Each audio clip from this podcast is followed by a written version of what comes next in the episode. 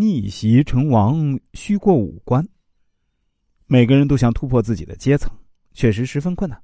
但反观历史啊，刘邦、朱元璋、刘备，当代企业家俞敏洪、刘强东都是从最底层出身，突破到最顶尖的真实案例。这说明啊，草根逆袭并不是不可实现的神话。而真正想要实现草根逆袭呢，你必须完成五大突破。第一，道德突破。我们从小接受的儒家教育呢，就是孔融让梨，让我们在利益面前呢，不要去争取才是好孩子。结果我们最后都变成了有道德的穷人。其实呢，贫穷一定不是真道德，因为给不了家人好的生活，谦卑的人永远会失去本来属于自己的机会；有野性的人永远会抢到本来不属于自己的机会。我奉劝年轻人，在你没有成功之前呢。最好不要交所谓的朋友，浪费时间，用这些时间呢去奋斗事业。在你没有成就之前呢，不可能有真朋友。真正的大成者都是突破了伪道德的捆绑。其实啊，真正成大事者呢，一切都以结果为导向，目的性极其明确。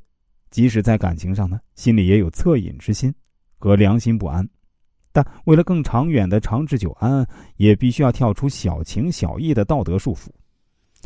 电视剧《天道》里有一段情节引起很大争议啊，男主角丁元英的父亲病重，医生说救过来大概率也是植物人。丁元英说：“如果会变成植物人，那我有什么办法让他死吗？”他大哥听到这儿，当时就发火了，大骂丁元英大逆不道。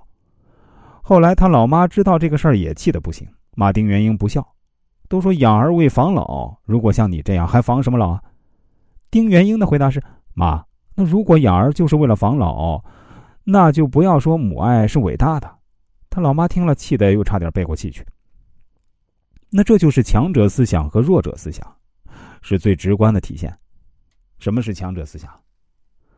就是遵从客观事实做选择，而不是只为道德和道理脱离现实，死教条对与错，只符合时代的思想。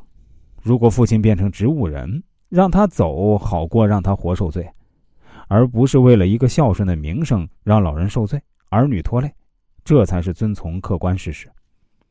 当然，现在还没有安乐死的立法，而丁元英呢也只是询问一下，结果就被他大哥骂一顿。可见强者的思想体系和大众的思想体系之间对立之严重，导致这个对立的原因在于传统儒家思想给人的影响。对于孔孟之道呢？我从来没有否定过，并且在我心中，孔孟之道绝对是伟大的。问题是，很多人在现代学习的过程中呢，学过度了，只为了孔孟之道，甚至奉为人生真理，这是极其可怕的。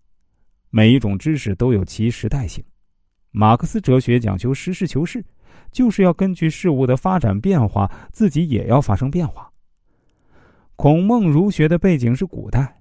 在那个年代，大部分百姓是文盲，因为连年战乱，百姓生存困难，根本没钱去请教老师。而且呢，古代阶级分化严重，只有富人子弟才有学习知识的条件。所以，孔孟儒学的伟大之处在于给了穷人学习的机会，让百姓知道基础的做人规矩、道德、礼仪、仁义。而这些基础道德知识呢，在今天这个教育普及的时代，小孩从幼儿园就开始学了。我们从幼儿园开始啊，学了十几年的品德教育，难道还不够吗？总不能一辈子只做个做人的道理啊。古代是农业社会，农民这辈子只有一个命运，就是把地种好。在那样的环境下，他们能学到道德、礼仪、仁义这些做人知识，已经属于高级学问了。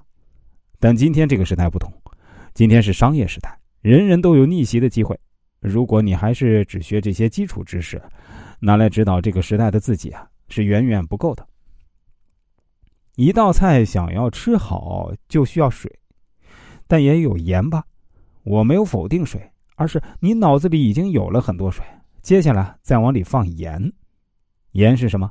就是强者思维、人性学、商战学、规律学，就是以客观事实为导向。